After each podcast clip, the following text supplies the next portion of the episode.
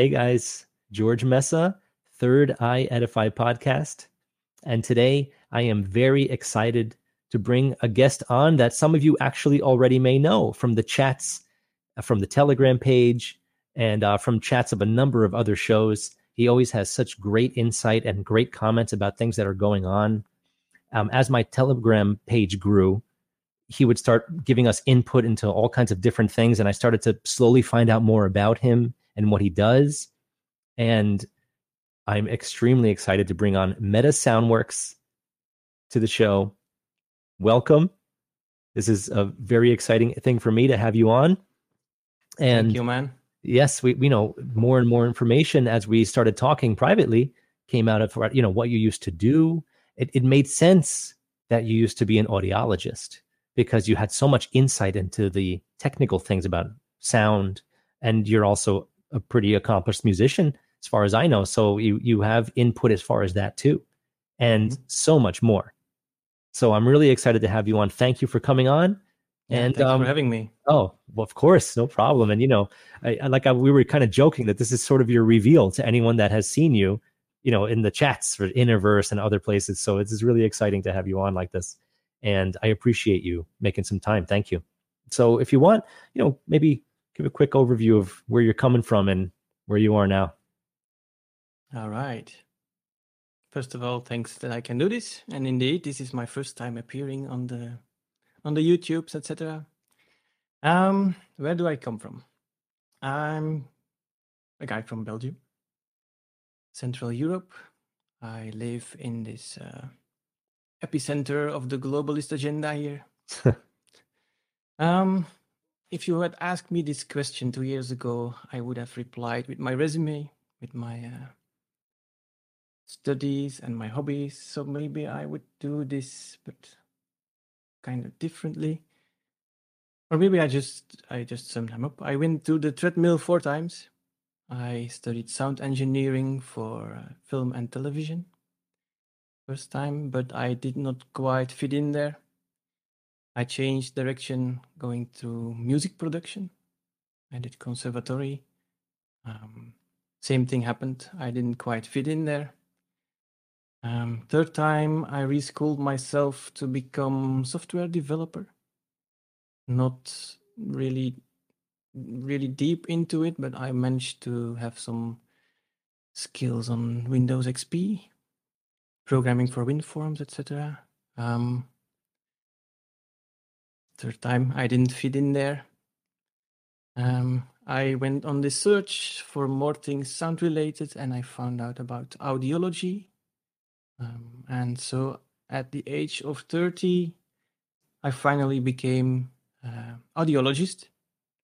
I've done a couple of audiology jobs here and there here in Belgium. And then in between jobs of audiology, I also worked for the government some time in the Justice Department, even for the uh, Belgian Intelligence Agency, even um, wow. uh, a month or f- six, I think that was.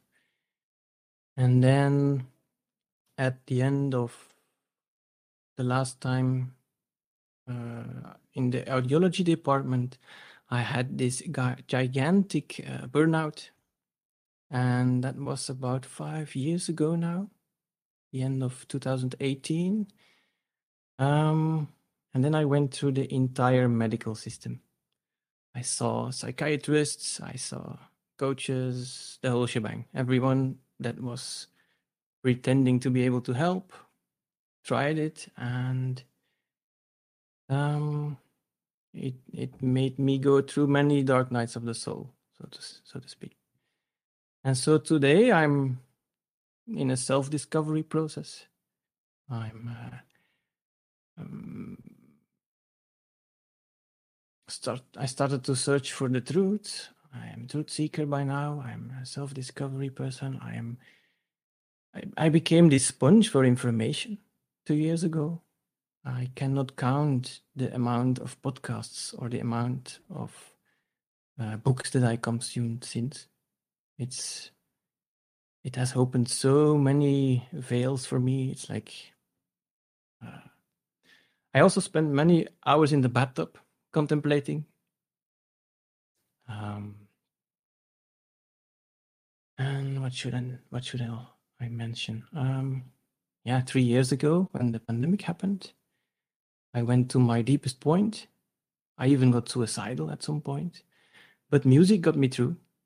I uh, started to work on uh, remix competitions. Mm. That's where that's where I got my name actually. That's how it works. I started to work on remix competitions, and I think during all the lockdowns, I made about seventy of them, about seventy remixes of, of songs.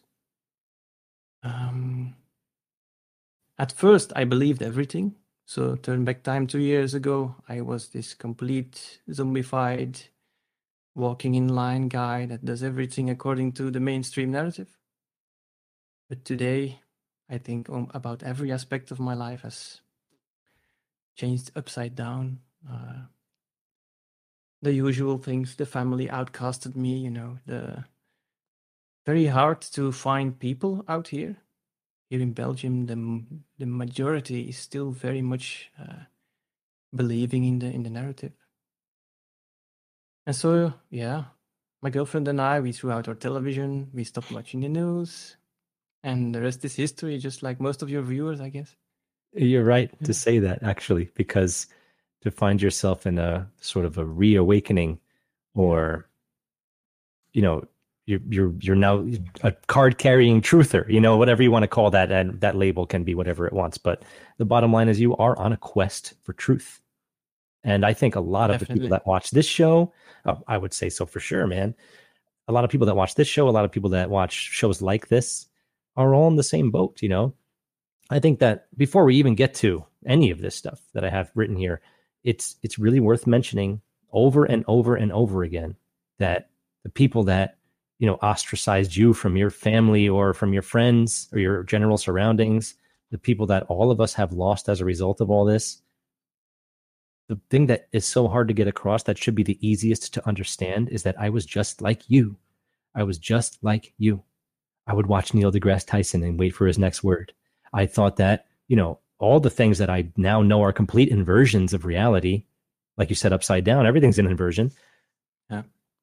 It's so easy to see now, of course.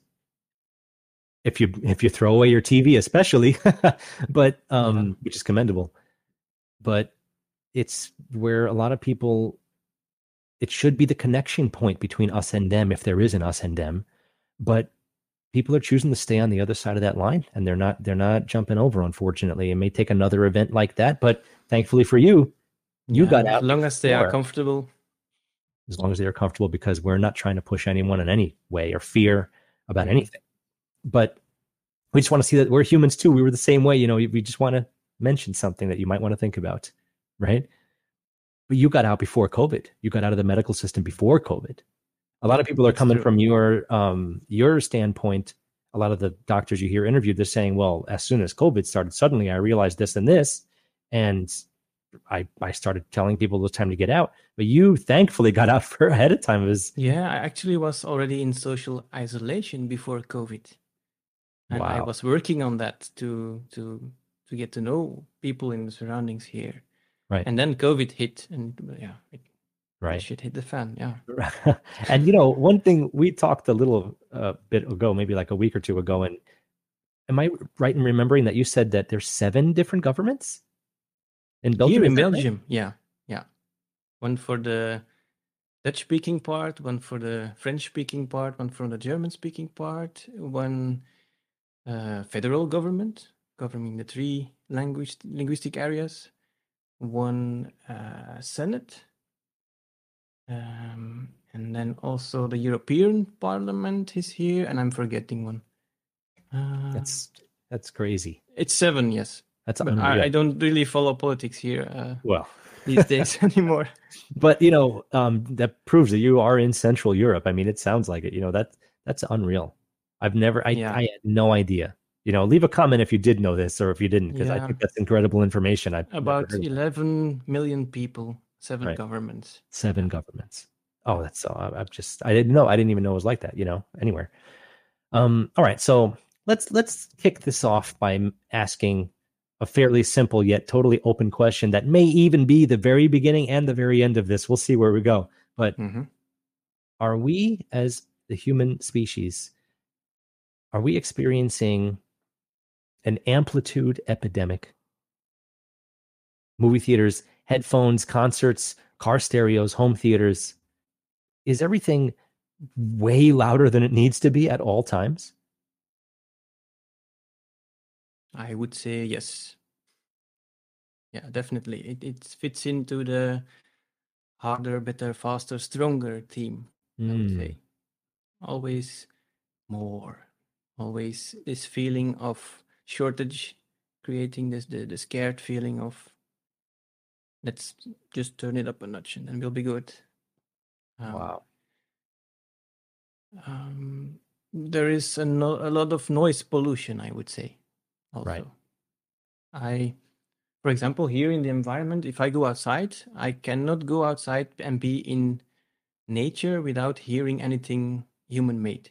There's always uh, cars or airplanes or something. Even in the middle of the forest, you hear uh, human traffic or human. Uh, yeah, so there is a lot of noise here. I, I agree with the forests, especially around. Well, now I'm in new settings. I can get a much farther away from a general highway.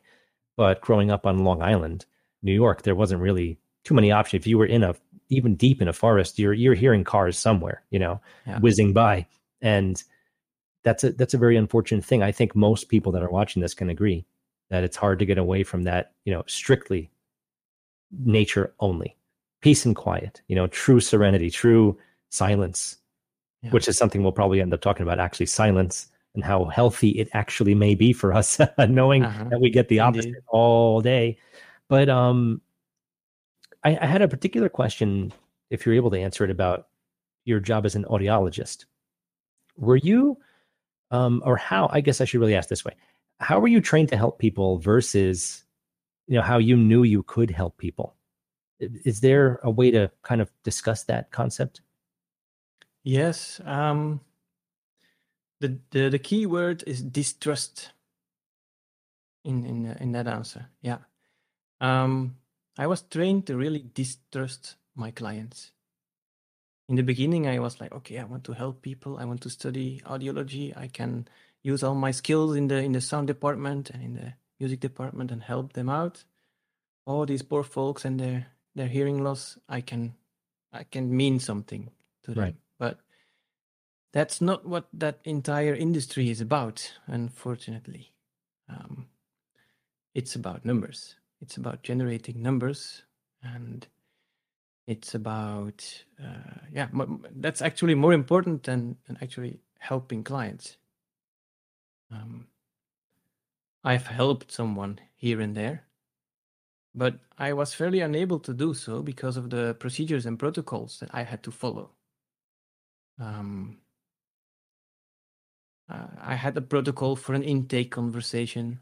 I had a protocol for um, a sales conversation. I had a protocol. I, I couldn't even plan my own agenda.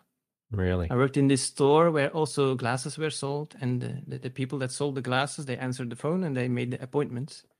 So I would arrive in the morning not knowing who my clients would be. I could not prepare. I could not. Yeah, it was very disturbing at some point. Um, also, I've witnessed a lot of things that are so not okay to do. um, uh, you can look it up the UCL, the uncomfortable loudness level test. Hmm. So Oh, y- you measure until they say, okay, it's uncomfortable. wow. Or Oh, man.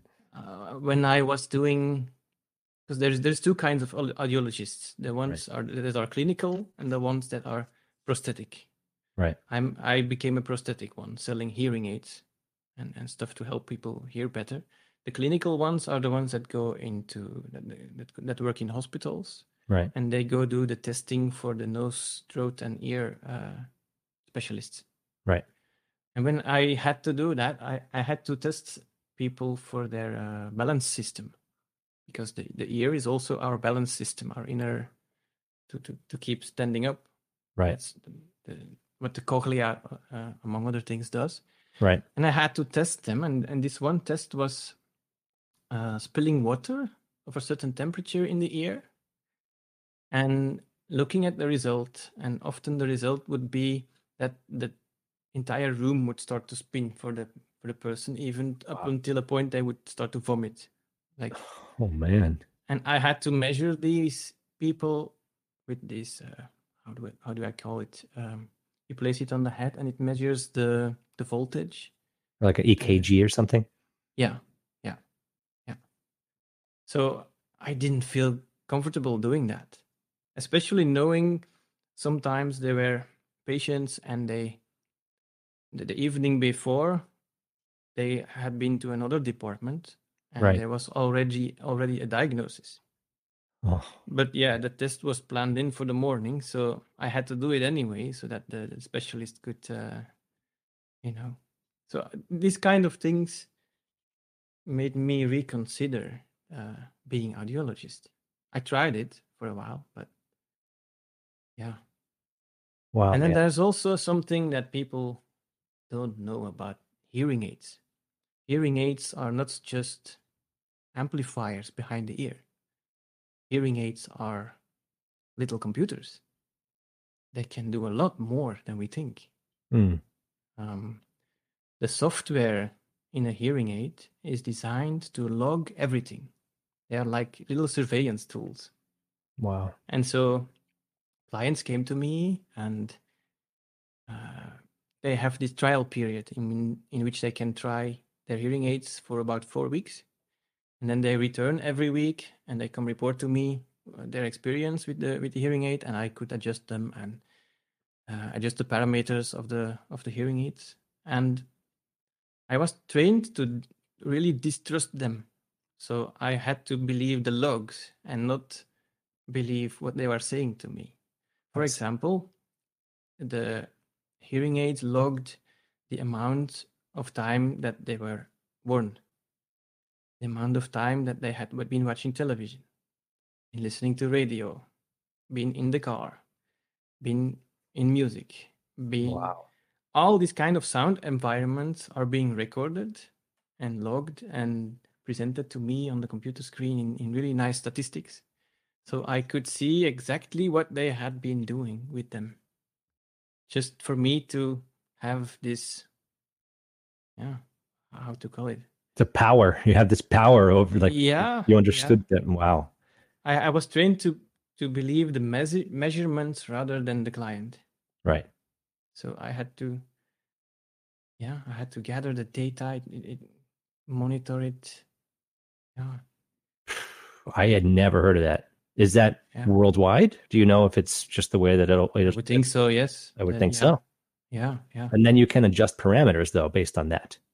Yeah yeah. The a, a hearing aid is is uh is something with a, an, an enormous complex software in it.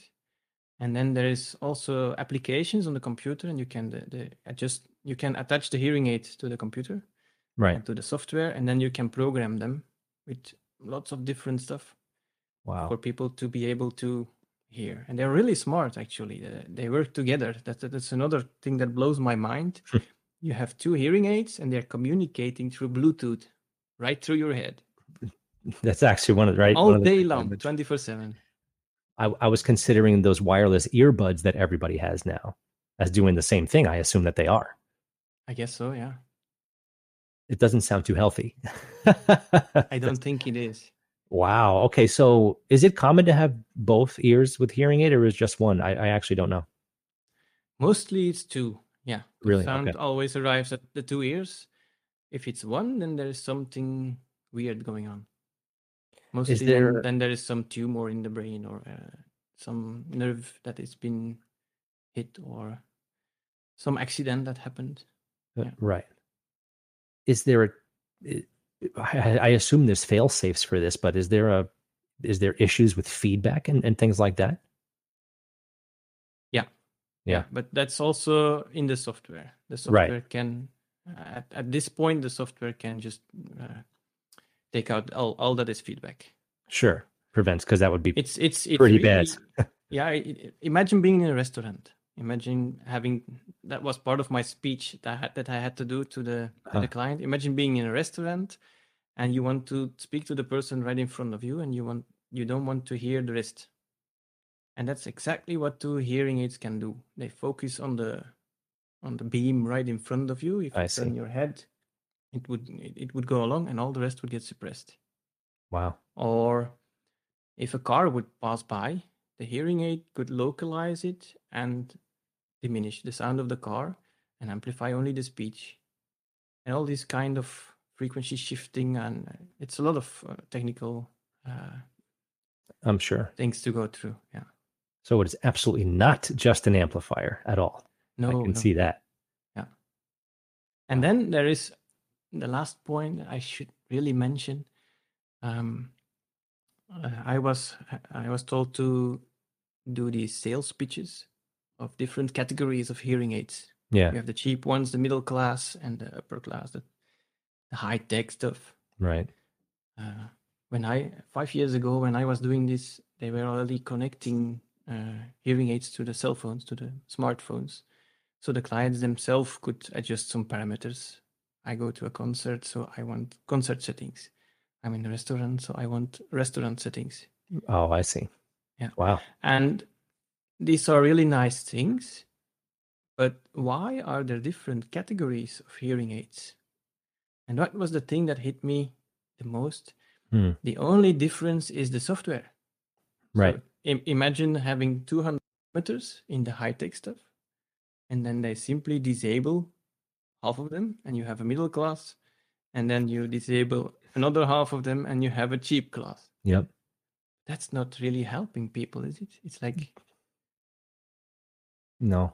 on it's like on being being cheap on purpose like it's a business model it's not and so the the the, the ones that are not able to pay for very expensive hearing aids they don't get the full package Wow. and i couldn't help them as i wanted to uh, Right. Right. All because of is- you know the resolution of the of the software was yeah not good enough to actually help them with the problems they had Oh, so it wasn't even worth it, is what you're saying, No, right? Yeah. no, no. Oh man. And I assume we wouldn't have had access to this software. It's just for for you to deal with, right? Yeah only the audio the audiologist yeah only the audiologist I guess that maybe that's for the best, right? You don't want somebody raising the gain for no reason and then suddenly they step outside and get hit by a bus sound. You know, I I, I can understand that. Yeah. It's still a level of control, though. That's- Yes, we we were not allowed in the beginning to give the client control over the volume. Sure. I they it, it it was a way of making them come back to the store. You know, like I give you this amount of volume. Now you can go try it for a week. And Right. after a week, you you come back. You are used to it, and I turn it up a little bit more. And four times after four four weeks, yeah, I it's my understanding that if you if you were to let's say let's say you your job required you to drive a lot like a truck driver or something you know if you keep the volume down let's say let's say you blast music for half your life right? You always listen to everything loud. Like we were saying the amplitude epidemic that we're kind of almost tricked Mhm. into. Um if you keep the music down for a week do you eventually find that to be your you can hear everything just fine? Maybe not the first day or two but it, it your ear ad- adjusts and then you can listen to it at a regular level? Is that how the ear works? Or the body i should say? I shouldn't know. That's a good question. i don't know either. You know i've tried it i've tried it consciously because i used to do a, a job that i drove for about two years and i always had the radio on. And i said you know i know it's loud. I'm just going to try to keep it lower for a week and see if i can and it was fine you know i was able to hear but it's almost unsatisfying. We're we're trained to crave more impactful crazy volume. It's Mhm. it's it's it's such a crazy thing you know and it's so it's such a simple thing to avoid too unless you work in let's say construction or something you know? Hmm Yeah. so you know i i was curious how much or little of this happens now because you're talking about these ucl tests these uh, what is it uncomfortable loudness, tests? Loudness level. Un- oh, that's absolutely horrible man i had no idea and then you got people vomiting it's just standard protocol. Yeah. Just standard protocol. You got you're forcing people to vomit, you know, and that's that's shameful, you know.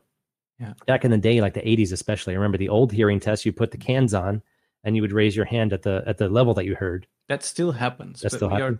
We are trained to also distrust the person, so we have to not only double but triple check. Really? I see. Yeah. I see. This we have to assume that- they lie to us. you know, you know, we're hearing it from someone who is on the inside now. Yeah. Because you, based on everything that we've seen in the past few years, especially, but before then too, you you assume there's a little bit of that selling you on X-rays or, you know, things that deal with radiation and stuff, and you know it's not good. But you, I mean, you're you're trained. These are protocols that you had to follow. This is what you're supposed to say, right? what are those frequencies i always wondered like they're super high pitched but they they had a sweetness to their tone almost like they were catered for the human ear what, what do you know what those beeping frequencies were but not the numbers but were they developed a certain way it seemed very high Yes, it's just a, um, a a regular interval. We tested the, the 250 hertz, 500, 1000, 2000, 3, 4, 5, 6, and 7000, I think. 7000 Those are those are the standard testing sinus, uh, pure sinus tones. right you're checking the range of your hearing essentially Yeah, and then the, the the the frequencies in between are extrapolated, and then you can show them a nice diagram. Here, this is what your test result looks like, Hmm. and here, where it goes down, that is where your hearing loss is about, and that's what we are going to amplify. That's what we're then getting We are taught to give them everything they need. So if they have a hearing loss of 80 decibels, we blast their ears 24/7 with 80 or more decibels, which Oh, is man. damaging actually. I'm sure of it. I mean, geez, man. You know, and speaking of damaging, I have a, this is like a fun side question to all of this, but cotton swabs, what we always call Q-tips out here. Um, you're always told don't go in your ear, but Mhm, I go in a little bit because I find stuff and I keep my ear hole clean. You know, it. mhm. What do you know about that? Have you been? Uh, have That's you been? about the most common asked question to a, audiologist. All right. So what is the real clients answer? ask it? Yeah. What is the real answer? The real answer is do nothing, do not stick anything in your ears. Never. We are not built for placing or putting stuff inside the ear. I never do it. Hmm. Um, the Q-tips are not good because okay, you you get stuff out, but you also push some to the back, Hmm. and slowly, time by every time you you pile up earwax, and at some point it's filled up, it's closed, and it's very deep, so you have to visit a specialist who has to get it get it out with a little scalpel or Wow. And then it might, it might cause damage to your eardrum. Sure. Sure. if I can see that. specialist moves a millimeter too far. Right. Or micrometer, right? Yeah. I wasn't allowed to do it. I wasn't allowed to clean people's ears. I had to send them over to the specialist. Wow. So, as in prosthetic versus physical, like you were saying, I forgot the other term. Yeah, I had to send them to a clinical to to, Clinical, to a right. doctor. The the, Wow. the the the specialist doctor, white coat man, had to do it. Wow, man. um, And also something people don't realize about the ear canal is that the inside of it is just skin. yeah.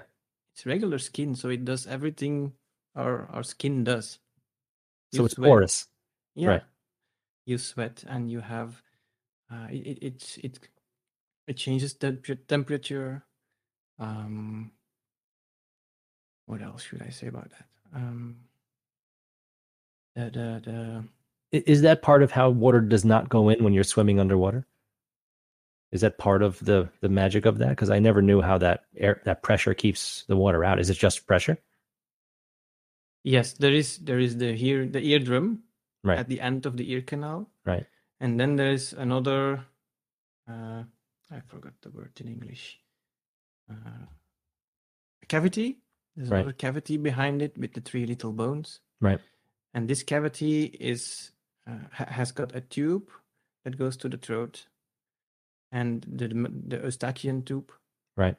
And there is muscles closing and opening this tube to regulate the pressure on the inside of the eardrum. So when you go underwater, that's what happens. You take, you inhale, and there is pressure building up so that the eardrum is like on a on a how do you say it?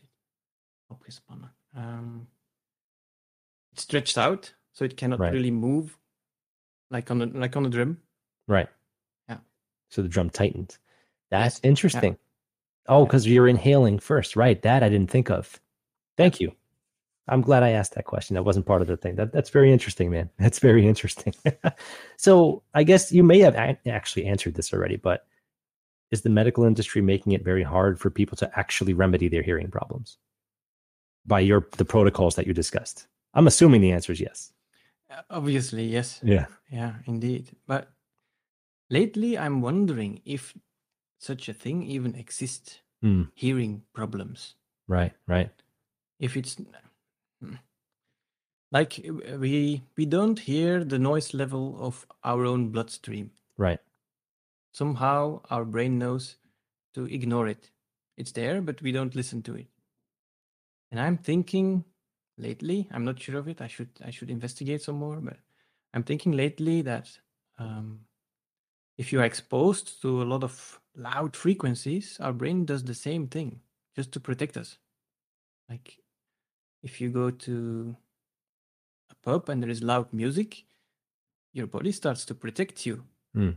It starts to give you signs to get out. Sometimes you get a ringing in the ears, or, or you get uh, this whistling tone, or you can sometimes really feel the Or pain. your ear. Yeah, yeah. You get pain sometimes. Yeah.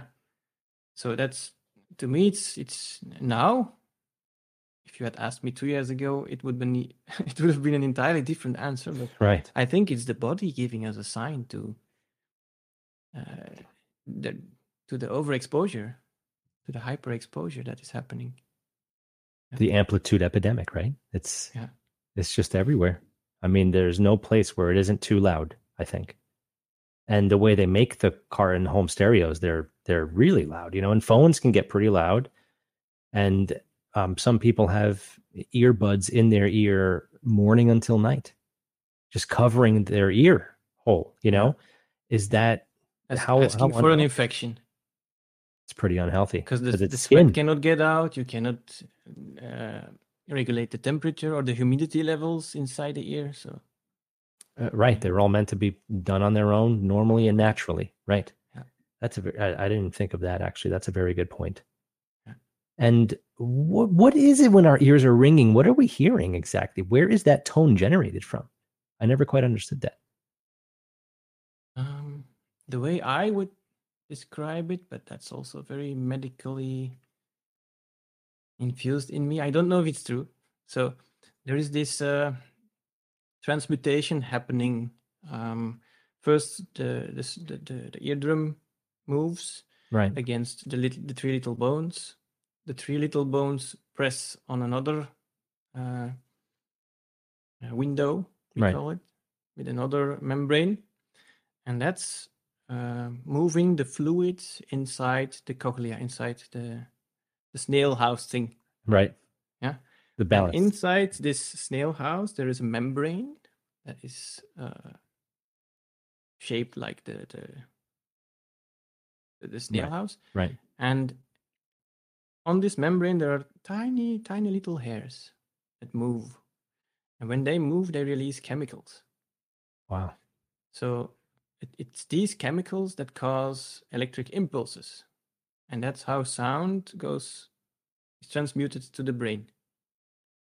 And so what I think is that some of these hair cells are being blasted away, are constantly giving off chemicals. And so you hear a constant sound in your brain.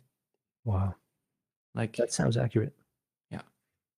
That, that does explain it in a certain way. Are we talking about the organ of Corti? yeah, Right. Yeah. the membrane of Corti. Yeah. The membrane of the right. That makes sense. Yeah. Hmm. All right. So knowing that that organ takes in different frequencies depending on how far you are in it, um, if I'm saying that correctly. Yeah. I have, First the high frequencies, and then on the top. and then the it gets to the. Yeah. I remember because I did an episode on it, but that was the first time I ever Yeah. really studied it. So I want to make sure that I, you know, does the ears shape? You know, I have another question that I want to relate to that, but let me ask this one first. Does the shape of our ear, which is so particular, Is there Mhm. does it catch sound a certain way on purpose? Is why is it shaped like this? I always wondered because all the action seems to take place inside. I always wondered about why the shape is what it is. Um, first thing, it's to protect the eardrum, obviously. Right. Um, but I would think the particular shape is be- because we want to understand speech. Mm, It, I think the ear shape resonates those frequencies that speech consists of. Yeah. And then Wow. there's also um, uh, the localization of sound. right. Um, it's only the front to back localization. So if a sound comes in from the back or from the front, we hear the difference, and so we can localize it. Right. Um, we are built a little bit different than animals, I guess. If you if you watch horses, their ears their ears turn. Oh yeah. We turn our entire head, so Mm, we don't need the shape of the horse ear. We Right. can tu- we can turn our head uh, a lot more than than a horse can Right. for example. Um, what else? The ear shape. Um, actually the hearing organ is one of the first things that grows when we are embryonic. Mm, when we are still uh, very very small. Right.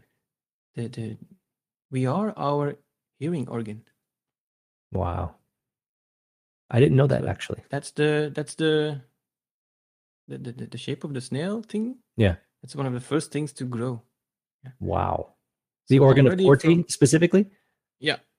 So when we when we are in the womb, we can hear already from the early, early, early beginning.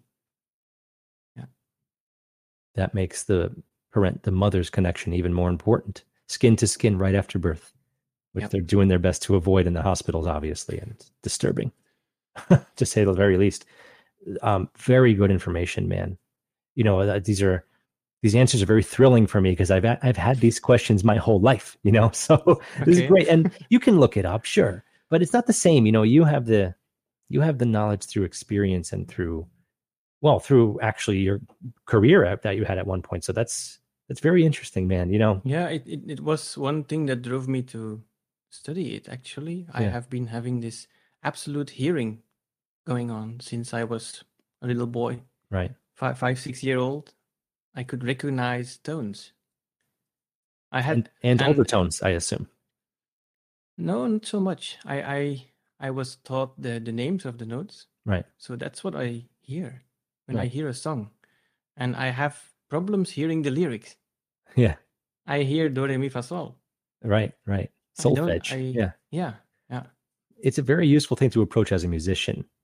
Be like, oh, mi re do. Okay, in this key, it's uh, D sharp, C sharp, B, whatever. But it's it's interesting how you say that because I me too. You know, lyrics wise, as a bass player, I'm always harping on the melody to make sure my bass line is interacting well with it, but not as often as it the lyrics. Not as often. I usually have to go back and oh, that's what he was saying there. You know, so that that's interesting. That's very interesting, man. I love that actually. Um, and you know, now as I mentioned, tones and overtones because you can hear overtones if you know how to focus. It's like anything else, you know. Mhm. But people don't seem to acknowledge very much, and I guess I've mentioned this in the past on the show that there's an entire frequency spectrum of sound. It's not just the 12 notes of Western theory, you know, perfectly separated into 440 hertz. Um, people acknowledge 100% that there's a full spectrum of color, right? Our visual spectrum. They they recognize that there's not just red, but there's all these different reds, endless red, right? Thousands of reds, thousands of yellows or more. And no one, when we say here's how A sounds in music, people are like, oh, great, there's A. There is so many things going on between A and A sharp. Why doesn't anyone seem to acknowledge that? I think we've been trained this way. I really do. To just like, ah, don't worry about it. That's just nothing to see here. It seems that Mhm. way. But you, as an audiologist, have dealt with all frequencies, I'm sure, the full frequency spectrum to rehabilitate with, well, if you want to call it that, with earplugs and ear, ear pieces and stuff, right? Is that is that Well, accurate? Yes and no. I I I only measured the the, the frequencies I mentioned. Oh, So I see. And the in betweens came from. Oh, okay. Wow. I never. In Betweens came from the software. Yeah. I see. So, you know, it seems that we just conveniently sidestep. We were talking about the trivium and quadrivium before we uh, loaded up here. It, it, it seems that any teachings we have have nothing to do with frequency or how that affects nature or how our our bodies and everything around us works regarding frequency. You know, they train us to it's- just learn nothing It's about it something that is going on very big in the New Age movement. for sure. Every everything is vibration. It's like Right. Mm, Right. It, it, it was also a new concept for me two years ago when I woke up to all this, reading hermetic texts, reading uh, everything is vibration. Okay, I, I I have spent many hours thinking about that, right. and it, to me it feels like this tunnel vision thing. Always, always centrally imposed uh, one way think, narrative think. Um, it fits science. It fits the religion of science. Um, Sure. and I also think it's something they like to keep secret because if we would know about frequencies, then they would also reveal everything concerning white or black word magic. Like, if we would know the impact of the words we say, actually have deep knowledge of, of what what our voice can do. Uh, during the pandemic, for example, I watched these politicians and they were so proud of the new words that they invented here in Belgium. Oh man, I'm sure. They were so proud. Uh, and these new words, yeah, I'm, I'm thinking, can I name an example? Um, I myself I speak Dutch, and in, in the Dutch language, it's it's very easy to combine two words together. And they that they were doing this constantly, Oh, that must making making new words up that are not in the in the dictionaries, just to throw out and have people act on it.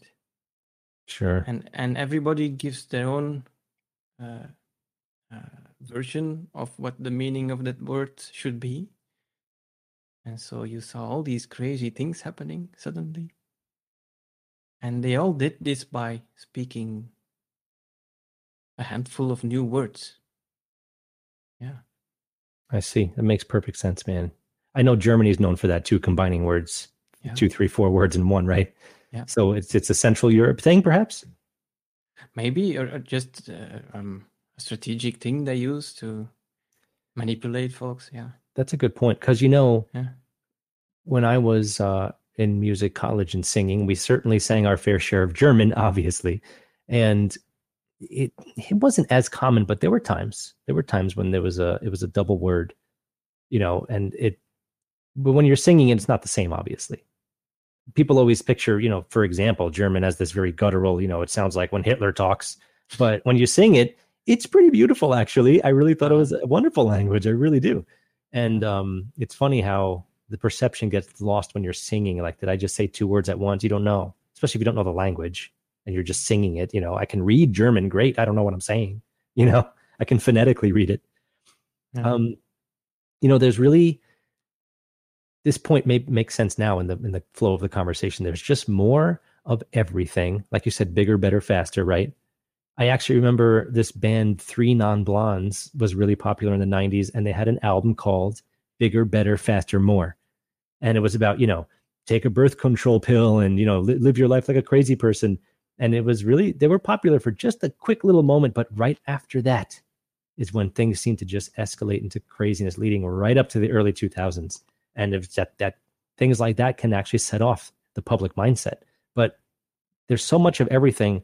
And the way to label that in this conversation is that the frequency of everything is higher. There's more of everything. And when frequency rises and rises and rises, eventually you can't hear it anymore.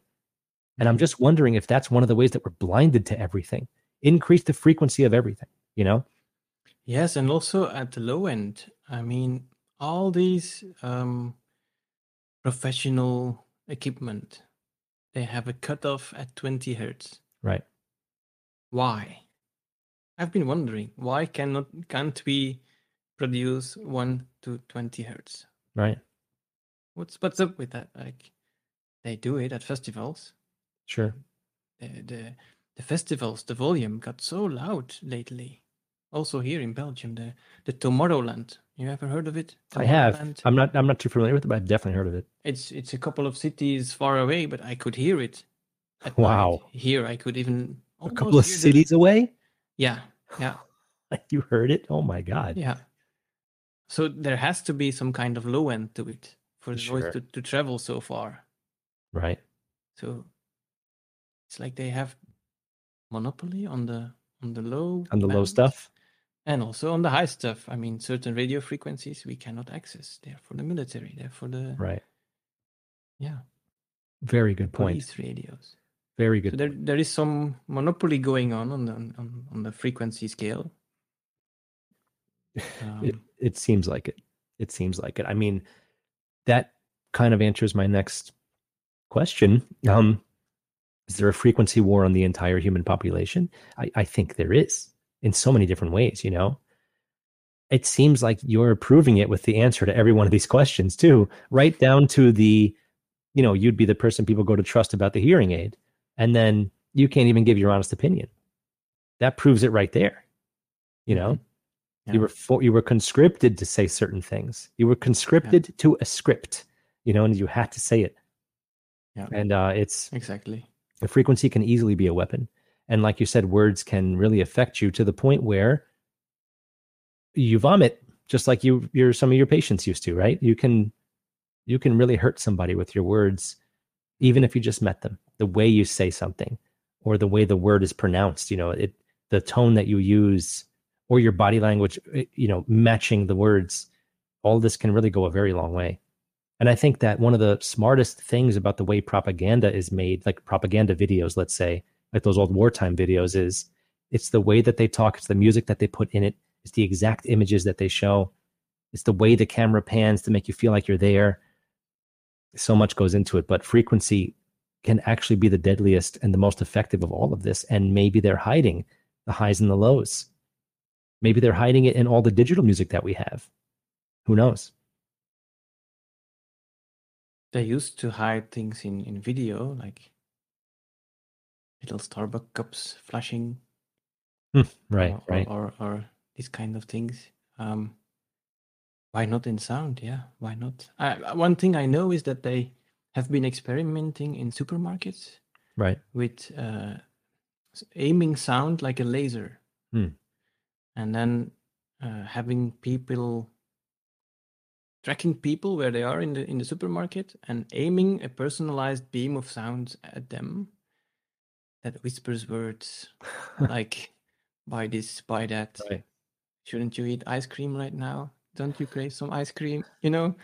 So i i know they have been experimenting with that. There, there are some mit uh, uh, papers on that but if they are actually using it i don't know. It, it seems like very hard to pull off.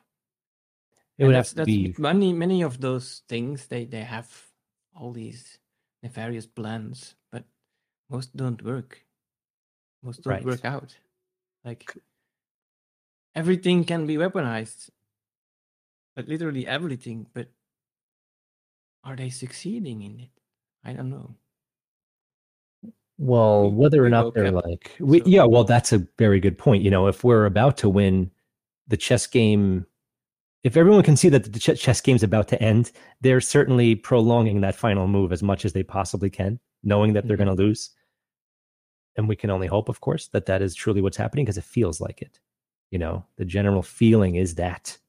yeah to me it feels all this data gathering all this uh controlling people is just the scared elites that are afraid to be exposed that they had never any power to begin with Sure, sure. And maybe this information set that they have now, the Internet of Things, is they're like, well, we have this. And everyone's going to say, well, so what? We have each other and you got nothing. You know, let's let's hope. We can only hope. One thing that proves that to me is that they are on this endless loop of data gathering. So the only thing they do is being in the first stage of the trivium, Mm, the, the grammar stage. right. You ask the questions who, where, when, and what. That's the first step of the trivium. But then you have to answer the why with logic. You have to feel, you have to spot the contradictions in it.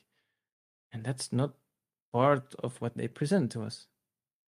And it should be, because if you are going to the rhetoric phase, if you're going to answer the how question, then you also need to know why things happened. Non contradictory, or you're not speaking the truth. Or it's not truth. That's so right. if you read newspaper articles or, or things uh, that are presented to you to you just by the data of it, then there is no truth to it because it's not complete information. right. So that's the that's the thing that proves to me that this all this data gathering will be successful uh, unsuccessful in the end. They they they sh- should add the the why. They should add the the, the logic and the, Wow. the yeah the, the middle part of the trivium.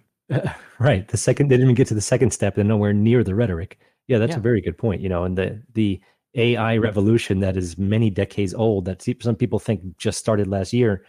Um, that's how they're claiming to get to these whys. You know, taking the information and turning it into something. I don't see it happening.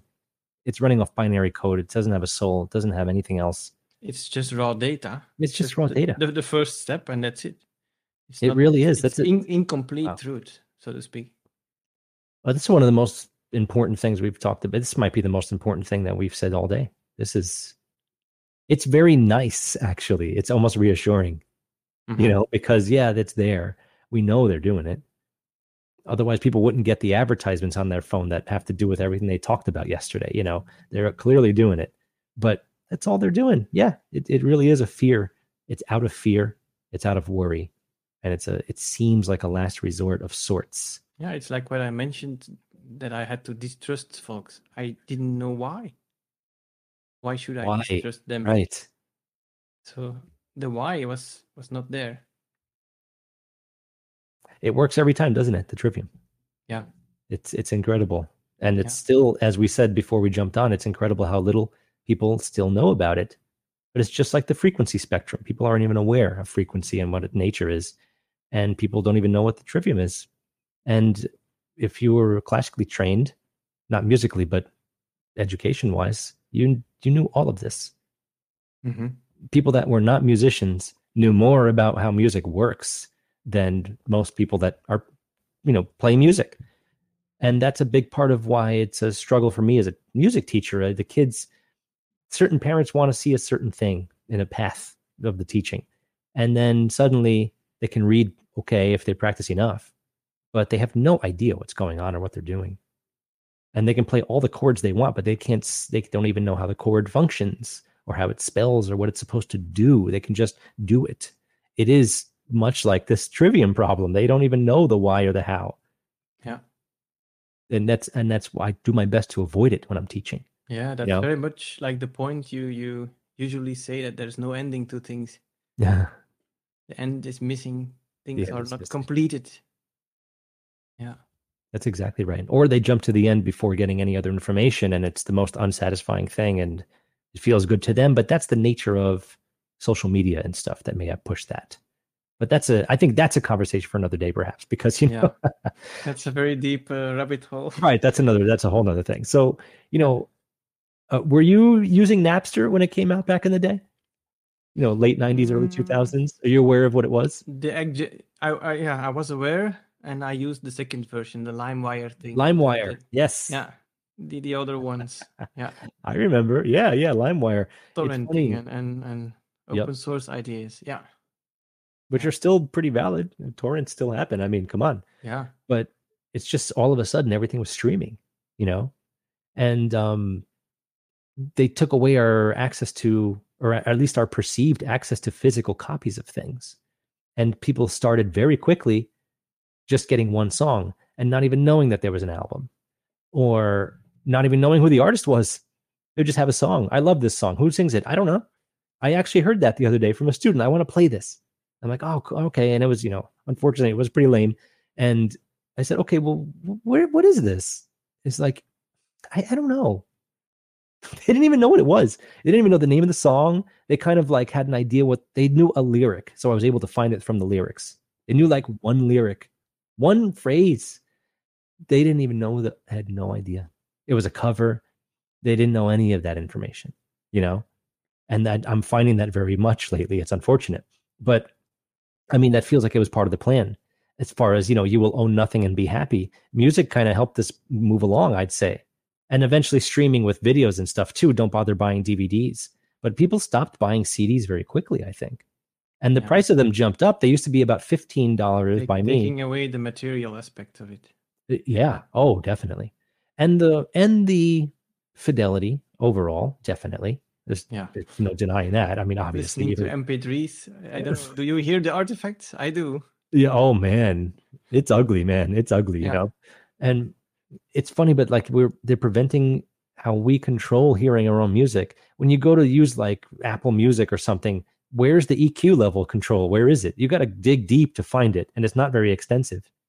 They give you know you get what you get, and I, it must be even easier to hide things now as far as the frequencies you mentioned or anything else. I mean, what what could be hiding in these digital copies, man? It's scary to think about.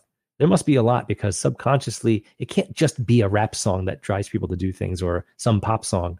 There's got to be hidden stuff in there, just like you were saying when they focus that beam and get you to buy, you know, whatever they want you to, yeah, tell you. Maybe, yeah, it could be. I've never heard it. I've never actually it seen could, that, that, that in the metadata there is something that they are streaming to our ear that right is whispering something we should do. I don't know.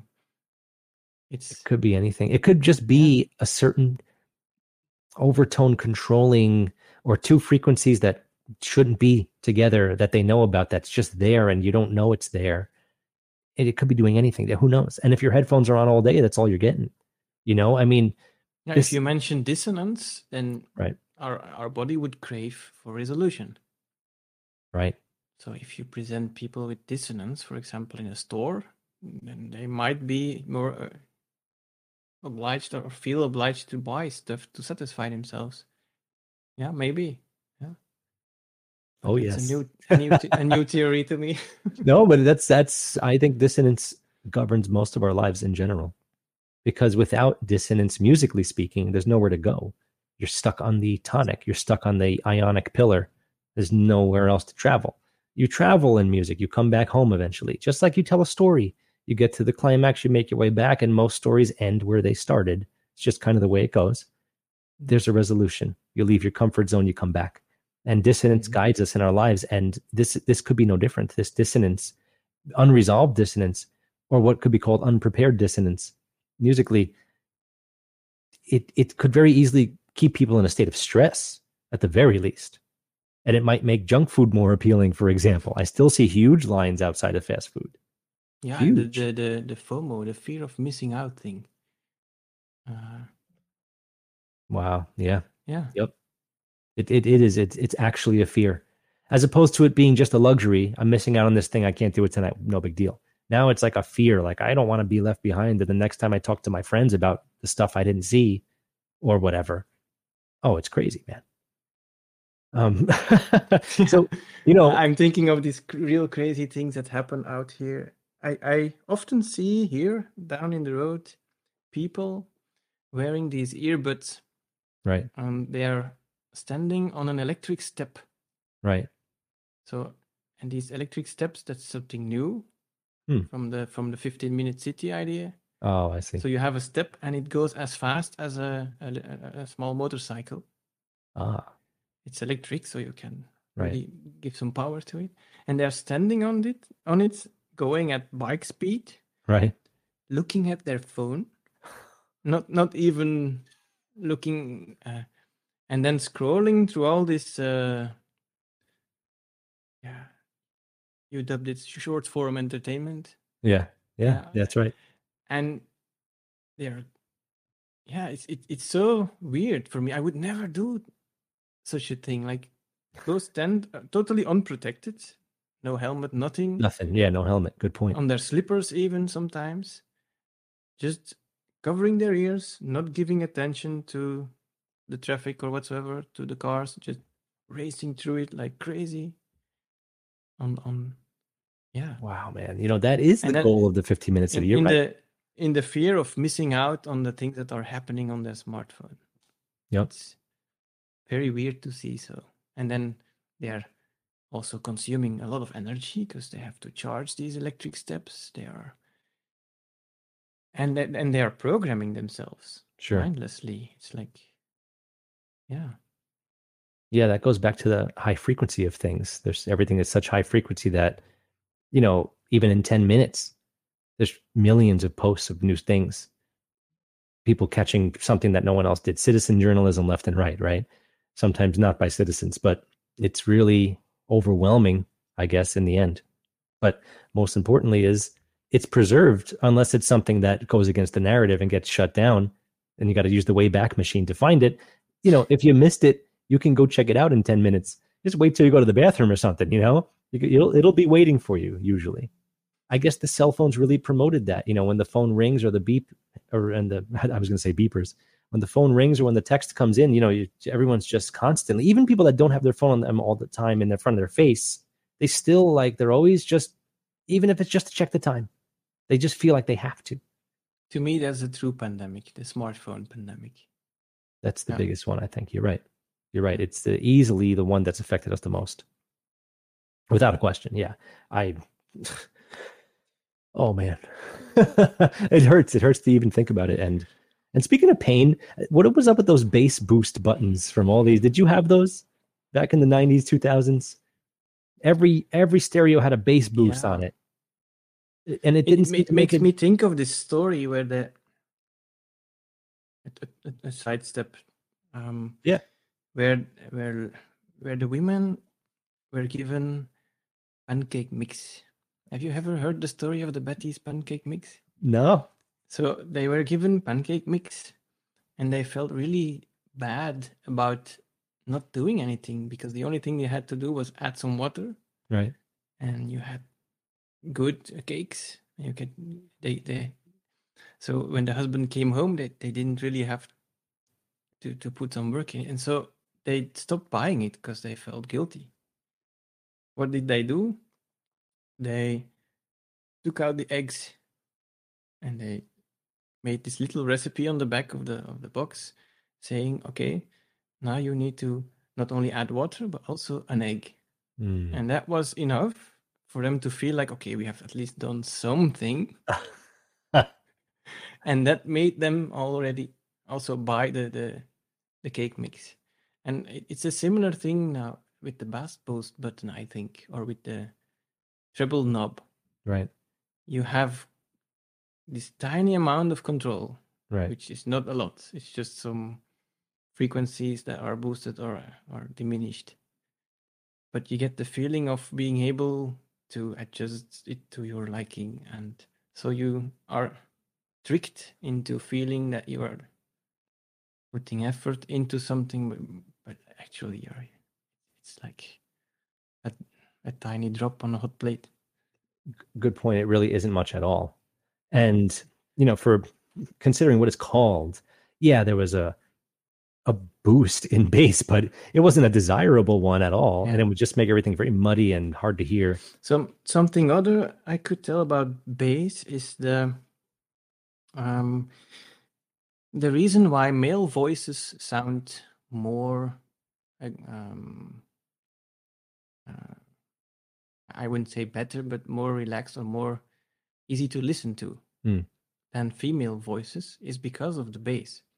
Um, if you think about the overtones, the the the fundamental frequency of a male voice is much lower, and so the the overtones they they double and they triple, Right. and they're they are spaced very wide apart on this uh, cochlear membrane Right. on the organ.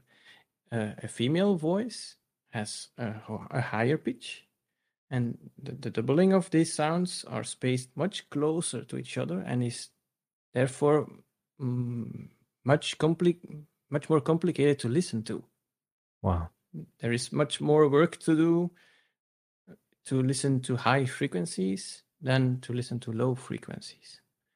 Also, our vowels are low frequencies, Right. and the the one thing that uh, makes us uh, understand speech are the high pitched tones and those are the, the high consonants, especially the the transient ones, the, the very short ones. So, if you want to get people to uh, stop communicating, you give them a lot of low sounds, especially in a very predictable way, in a very predictable um, manner, like German techno or anything that is just a four four beat with Right. much much low end to it. And so you are actually programming to be lazy and to not do the effort to understand speech or to not do the effort to distinguish sounds on the on the on the high end. So uh, Wow. that also plays a part in there, I think. That is sound advice, as as this show is going to be called. Um, wow, man. It, it actually might be more stressful on the body and, and overall, in a good way, of course. Good stress, good productive stress to to generate to um take in and generate a response to these higher frequencies. Yeah, that's that's incredible.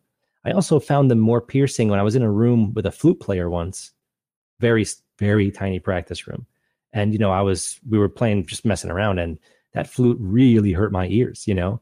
And bass should hurt more. The orchestral bass drum, that humongous thing, that can mess Mhm. with your ears if you're close. You better be careful.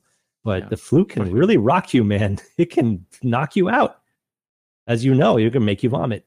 You know, it's high frequencies can hurt. There is this rule. Um, I forgot it. Um, I think it was 85 decibels Hmm. for was it eight hours straight, and then you got get hearing loss already. Really. And then every three decibels that you go up, the time diminishes by half. So if you go to- Half? Holy crap. yeah, Wow. three decibels higher is half the exposure time to get hearing uh, hearing damage. And Wow. The funny thing is, here in Belgium, regulations are for workers to who work in the industry. If they're exposed to loud sounds, the the employer has to provide hearing protection if it's 85 decibels or higher. Wow. That's great. But in China, Right. it's 75. Wow. So who's right? Better safe than sorry, I guess. Right. I mean, Yeah. 75 is the winner here, I'd say. So here, people are allowed to have a certain degree of hearing loss if, Mm. if they work in an industry, industrial environments, and yeah Wow.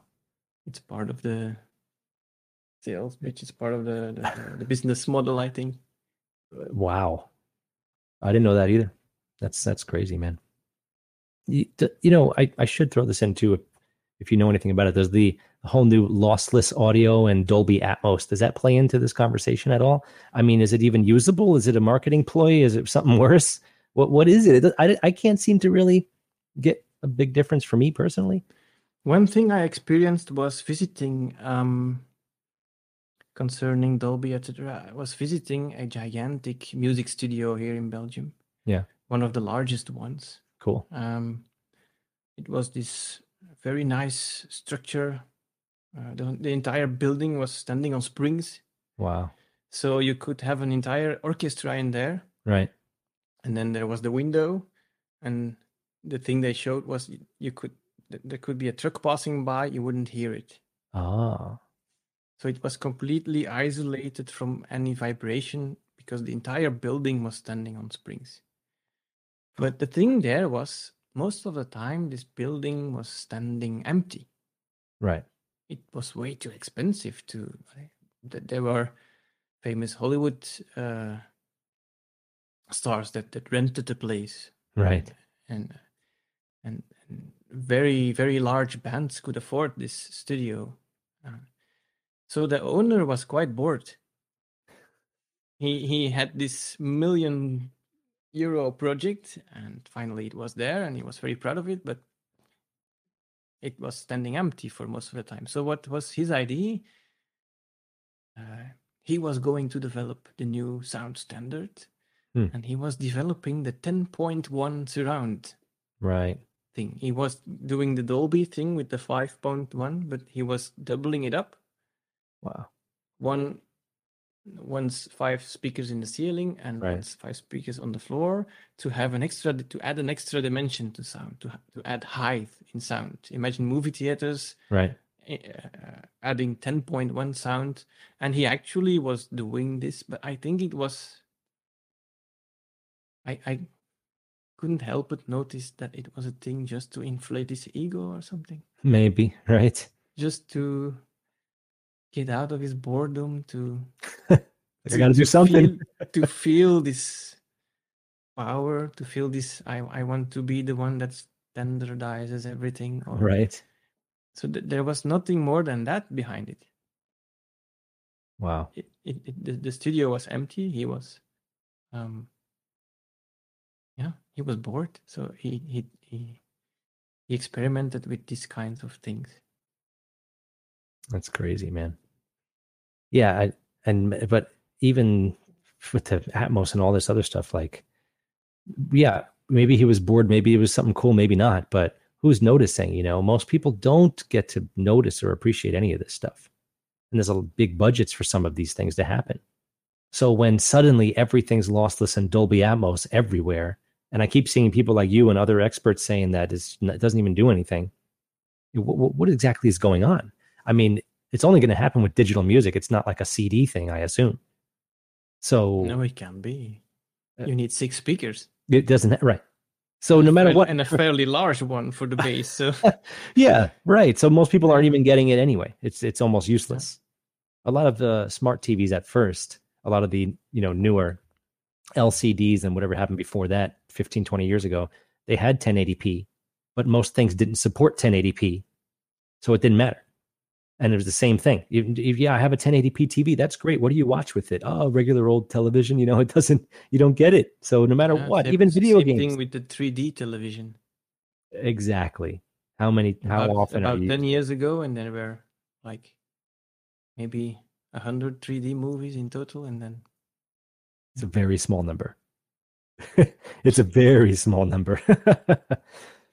Man, so you know, maybe might just be some some bored guy that wants to again make some money off of, of Uh, new ideas yeah. and then yeah It seems like it, you know, but it's and Dolby's one of those names you don't realize that you know really well. You know, they're on the beginning of all these movies that you've seen over the years. They're everywhere. They seem to be like the only one in their class. And then they do this. They don't companies like this don't usually flop, you know. Windows doesn't usually flop. It's just not not something that these companies do. You know, they make something that everyone gets to ingest. So they're it just and more on this with you know the progression of the where this, this show and many other shows go. I'm sure there's more to discover here because it's pretty new, but we'll see. It's just popping up everywhere all of a sudden, and it's just one of those things, you know, just one of those things to keep your ear on the ground for. the the, the anecdote i told you about of uh, the 10.1 surround thing was back in 2004 Oh, really? Wow. Yeah. Oh, wow.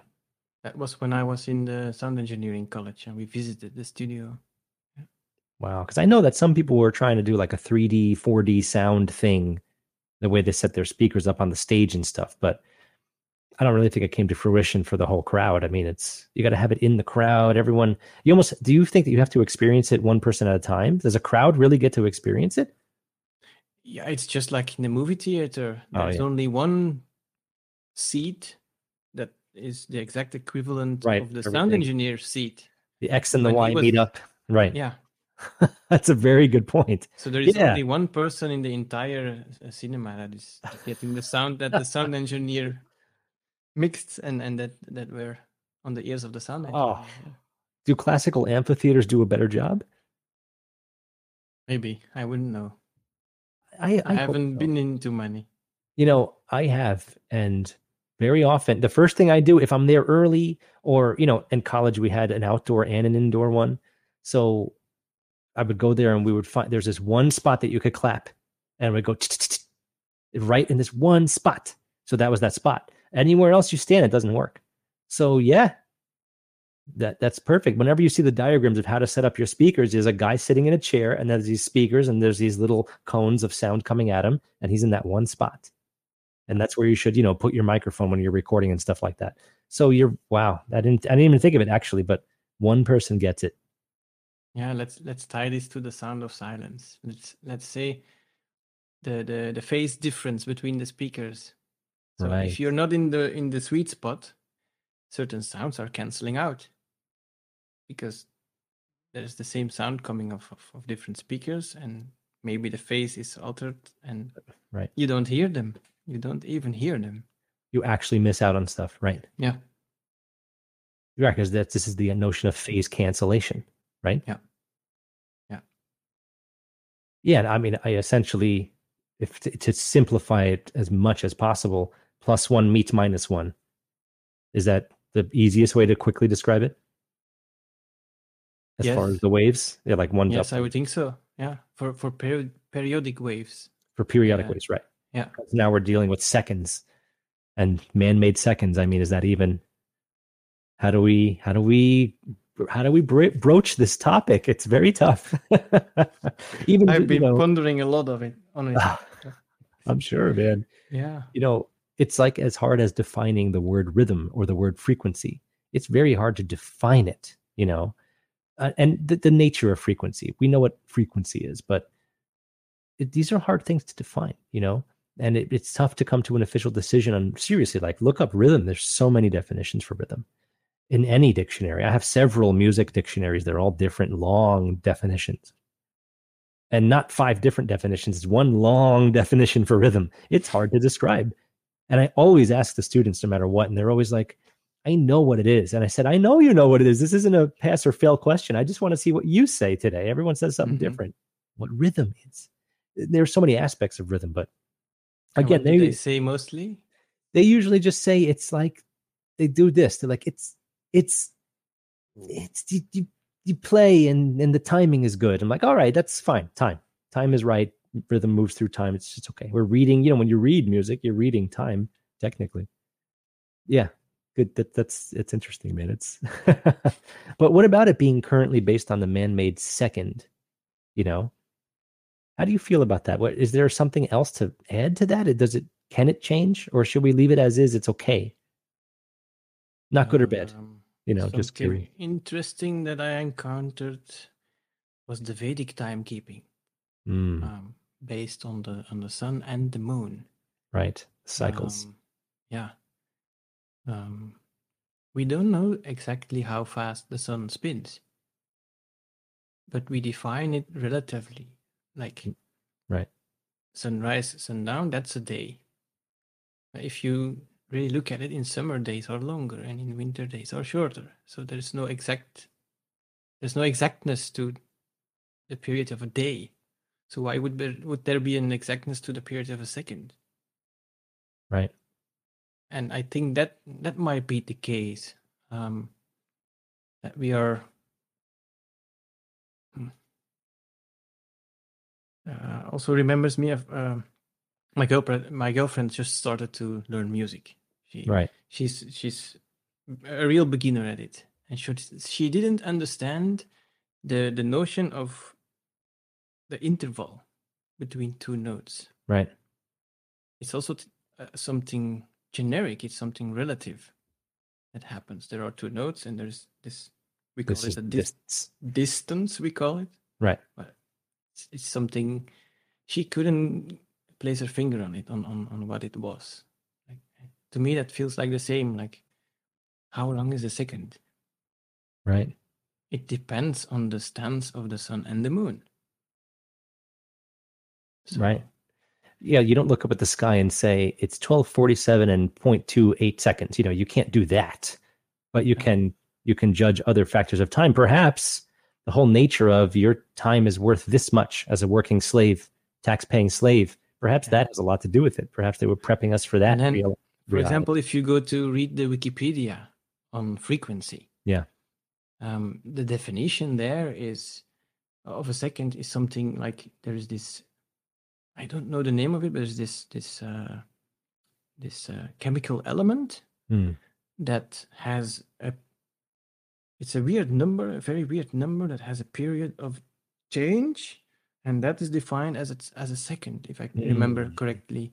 When it goes from one state to the other, this particular chemical element, then that's what we call a, a second. And I was like, why? And it's like they are doing this on purpose. Like, who can measure this? Right. A, a- a, a regular person on the street. Okay, who can measure the, the the change of one particular atom in in its appearance? Like, is that the atomic clock? Is that what that is, or is that more of the? I don't I remember. wouldn't If that's, know. yeah, I I just remember scrolling through the Wikipedia the other day. Um, interesting. No, that's that's worth adding. I mean, really, dude, we're, you know, we're really hitting on a lot of amazing topics here, considering how varied they have been to to from just anatomy in general to how the body works in certain ways that are usually a pretty big mystery for people to all of these different thoughts about the way things are controlling us possibly and other things.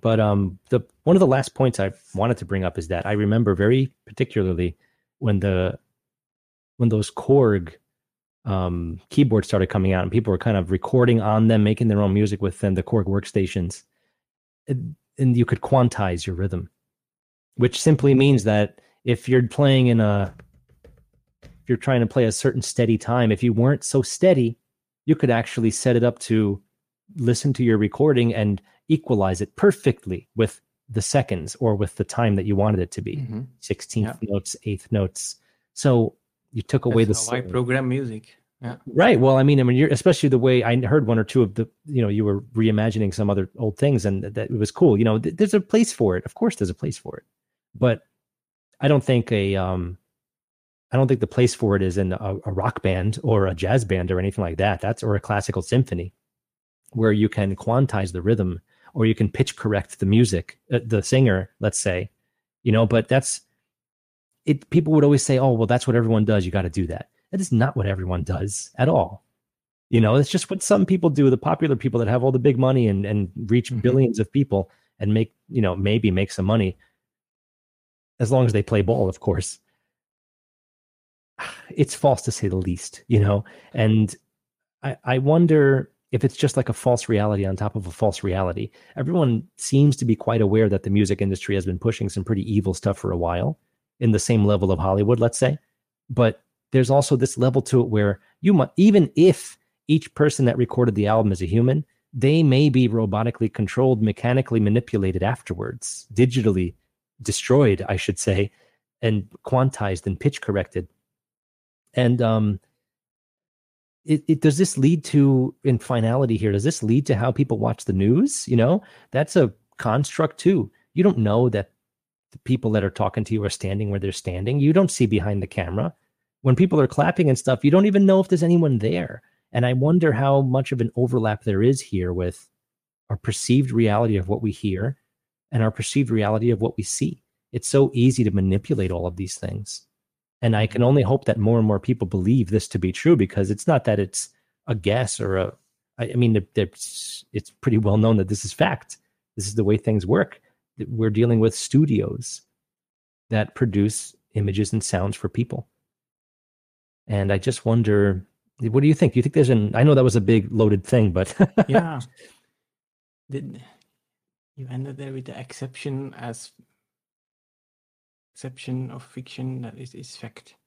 Yeah. Um, yeah, I it makes me think of the the ITPRA theory of David Huron, um, where you have this impulse and then you have a, a, a reaction to it. First, the tension builds up, then you have a reaction to it, and then you have the appraisal. And I think if we are quantizi- quantizing everything, our prediction responses are very satisfying. You can easily predict the future, something which we Mm. humans cannot do normally. But if we are keeping time exactly, we can. So we are we are we are made to feel good by this music. We are made to feel um, are brought out, out of center. We are focused on the future and we are predicting the future and we are succeeding in predicting the future. So it feels good. It, it's, it's like um, that's the first thing that comes to mind. And then the second thing is the quadrivium again. Um, you know, you have the the the math, the geometry, the music, and the astrology. Somehow, I feel it's keeping everyone in just the math or the geometry thing away from music and away from astrology. If you just quantify everything, then you, you you are not asking the questions what's the sequence? Right. That's exactly what we are what we what we should ask in the quadrivium. Um if we if we mention music if we study music we we, we should ask the question what's the sequence? And try to find um, contradictions in there. But people don't do that especially people that are not musically trained, especially people that are simply relying on somebody else that produced a beat that is very predictable, right? Asking questions, so they are just kept in this. I wouldn't say low level way of thinking, but they're not thinking for themselves. They're they're only asking the question, the question how much. They're only asking the mat- the mathematical side of it. They're not asking. Some are asking, "What's the form?" Right. But um, so all this quantizing that is going on, yeah, it it it it's the same reality, but you don't look at it through the entire quadrivium. You just use the first or the first two uh, parts of it, and you keep away from from everything that is rhythmic and and, and because that that's already done for you. Like you're being catered with it, and you don't have to be putting the effort in there to to think for yourself and to really check if it's true or not. Well said. Really, I think this is these are words to live by, man, and and things to look into if you're unfamiliar with the quadrivium and the trivium. But um, I would say a nine to five, Monday through Friday, where you work the exact hours that your kids go to school, that is as quantized of a rhythm as possible. That is not how life is supposed to work at all. And the sun and the moon prove it by having different you know, periods over different parts mm-hmm. of the year and their cycles. So, you know, just if there was anything to leave this with after all that we've said, we really talked about a lot here, is that, you know, fight the quantization, avoid it. Rhythm is supposed to be elastic and you know mistakes musically are supposed to be beautiful and and taken to heart and and you know placed into the, the recording the joke there is when i'm programming music and i'm really quantizing it. Yeah. They they now added a humanized knob. Oh yeah. So it's not quite on tempo. It's not right. Oh my god. That's um, i didn't know that actually. I didn't hear that. That's that's many of the software synthesizers have a humanized knob. Oh, it's so amazing. You, so you can humanize it a little. Oh, that'll give me something to think about for sure. Really, it's. well, you know, I I don't know if we could add to this. This has really been a very well-rounded and stimulating conversation for anyone that that heard this. I hope that they got as much out of it as I did. I learned a lot today, and mm-hmm. after writing all these questions out, I didn't even know, you know, where this path would take us. But I can't possibly thank you enough for making the time. I think it's been awesome to again, we're kind of revealing you to people that are already familiar with your name and see all the very interesting things that you have to say. Um, you know, during the shows that we that me and a few other um, people have, it's it's wonderful, and I yeah, really appreciate it. It's a, it's a a great experience for me too. Like past two years, I've been reading books. I've been going over podcasts. I think I I must have seen like a thousand podcasts or something. Yeah. In two years' time. So I gathered all this data in the in the grammar stage. I've been pondering so much on it, and I now feel ready to share some of it. I feel I've gathered enough knowledge. It's been enough. It's like, don't give me a new mystery school to look at anymore. I know. I know. I now want to share this knowledge, and yeah, it's a great way of doing this. I'm very grateful that grateful that I could could be doing this with you here. Of course, of course, I consider you a friend, and this has been really wonderful for me. And um, there is always that idea of taking a lot in, and and of course, you want to do that to gain and to grow and to make up for lost time. You know, not bothering studying anything for years because you're a because you're a quantized labor slave.